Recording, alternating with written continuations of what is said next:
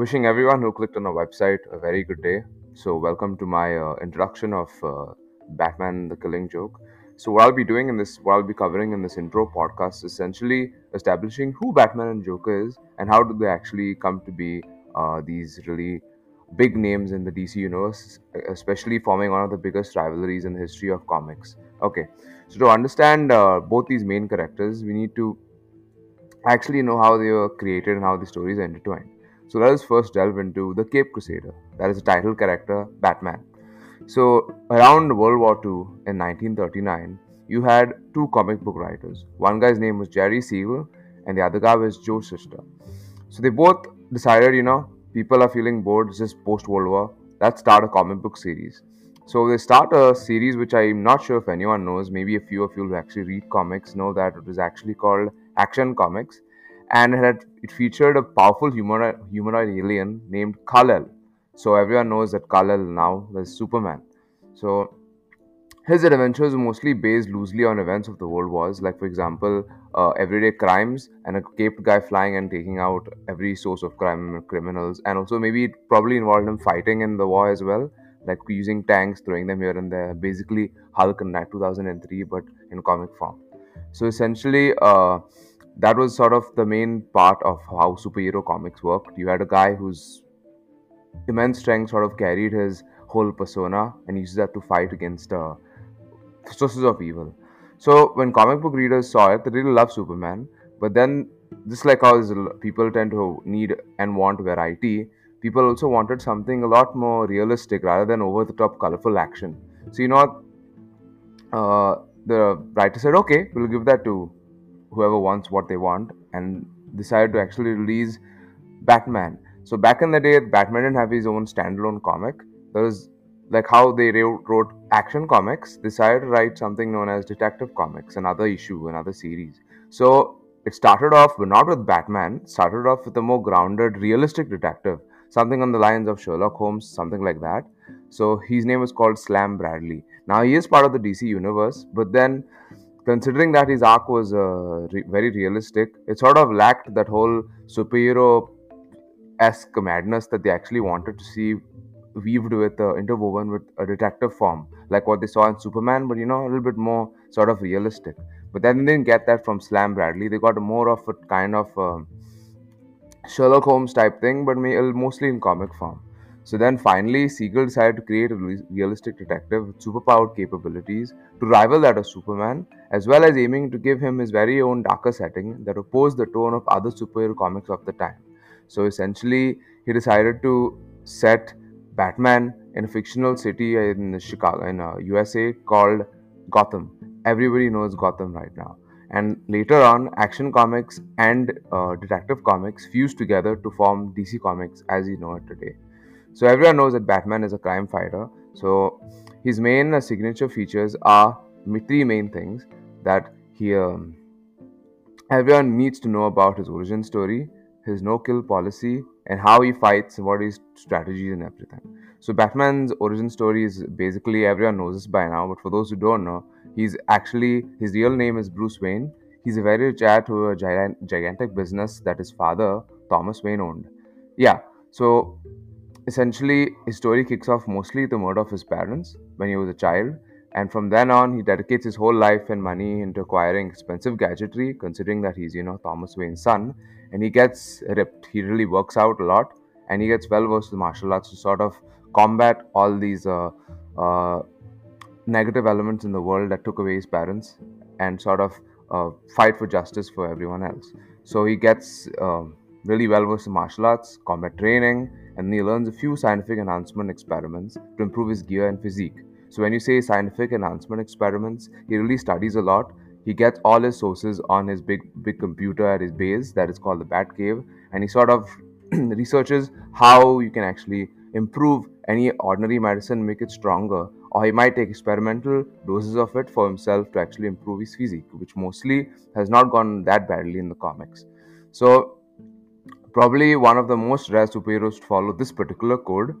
He actually has a strict no-kill policy, which even forces on close members of the Justice League, including Superman, Martian Manhunter, Green Lantern, Jon Stewart, others.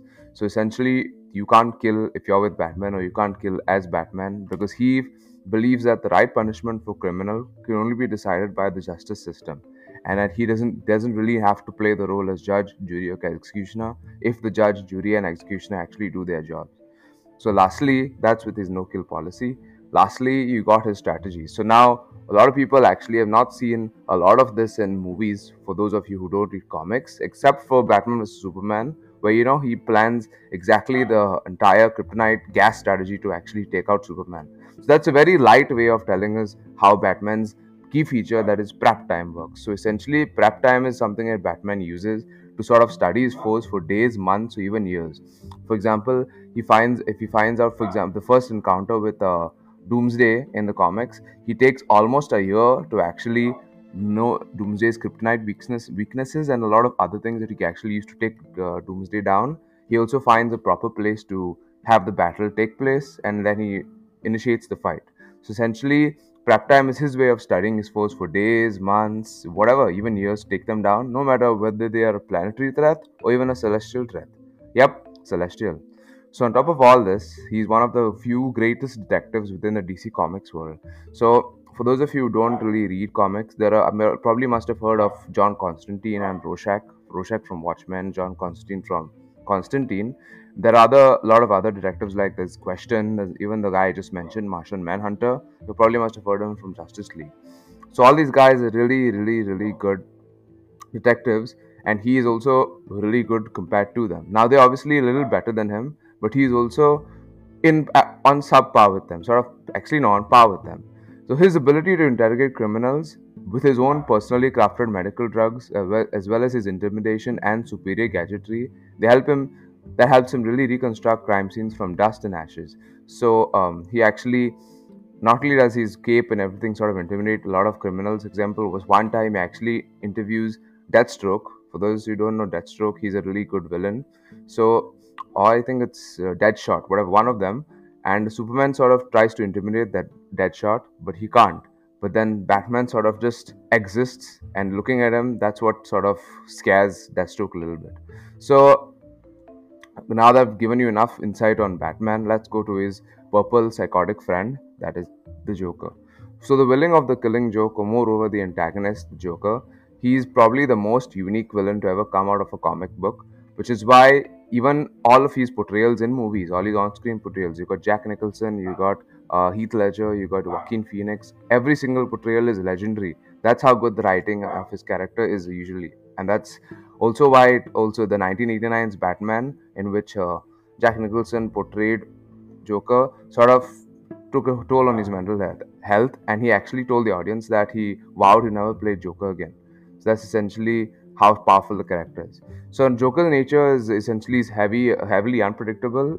Even in this particular text, you'll find a part where he actually tells you not to actually believe his backstories by saying, "I like it multiple choice." That's even the title of our website. So essentially, as a character, Joker's backstory was never actually revealed to the reader right since Batman's inception, till 1951. So essentially, he got the Bay's backstory was leaked very bleakly in Batman's inception, that is in 1951, where he just falls into a vial of chemicals which cause him to actually go insane and have his skin mutate into multiple colors, sort of actually causing the original psychotic Joker that we know.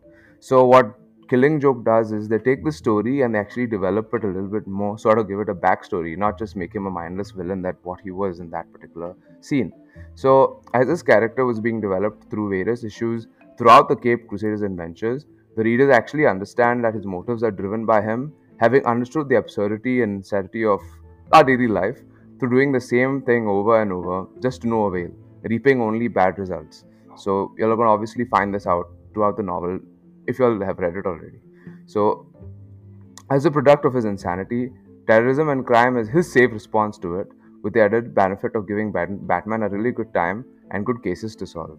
So he actually sort of is overjoyed that Batman is something that actually fights crime, sort of gives him something to do. He does something with his boring and very mad mind, which he makes all his drugs with, and he sort of gives Batman a good fight also. He's not only into crime, he also wants to give Batman the time of his life.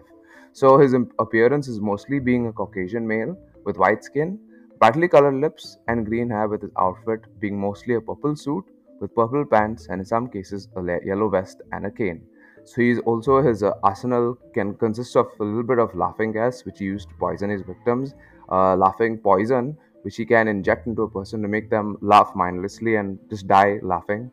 And the main thing about Joker is he actually has no fear of punishment. You can actually shoot him in the face or actually threaten him. He'll never actually be really gullible. All of us actually noticed this part in the Dark Knight. Christian Bale's Dark Knight, where he actually doesn't get intimidated by Batman. So essentially, that's come to the end of my introduction. So if you have any doubts, I suggest just look up the origins of Batman just to have this thing understanding a lot more clear. But this is essentially what you need to know before you start reading The Killing Joke. So this is both the minds of Joker and Batman laid down for you. So yeah, thank you. I'm Dashil Fernandez and I'm signing out.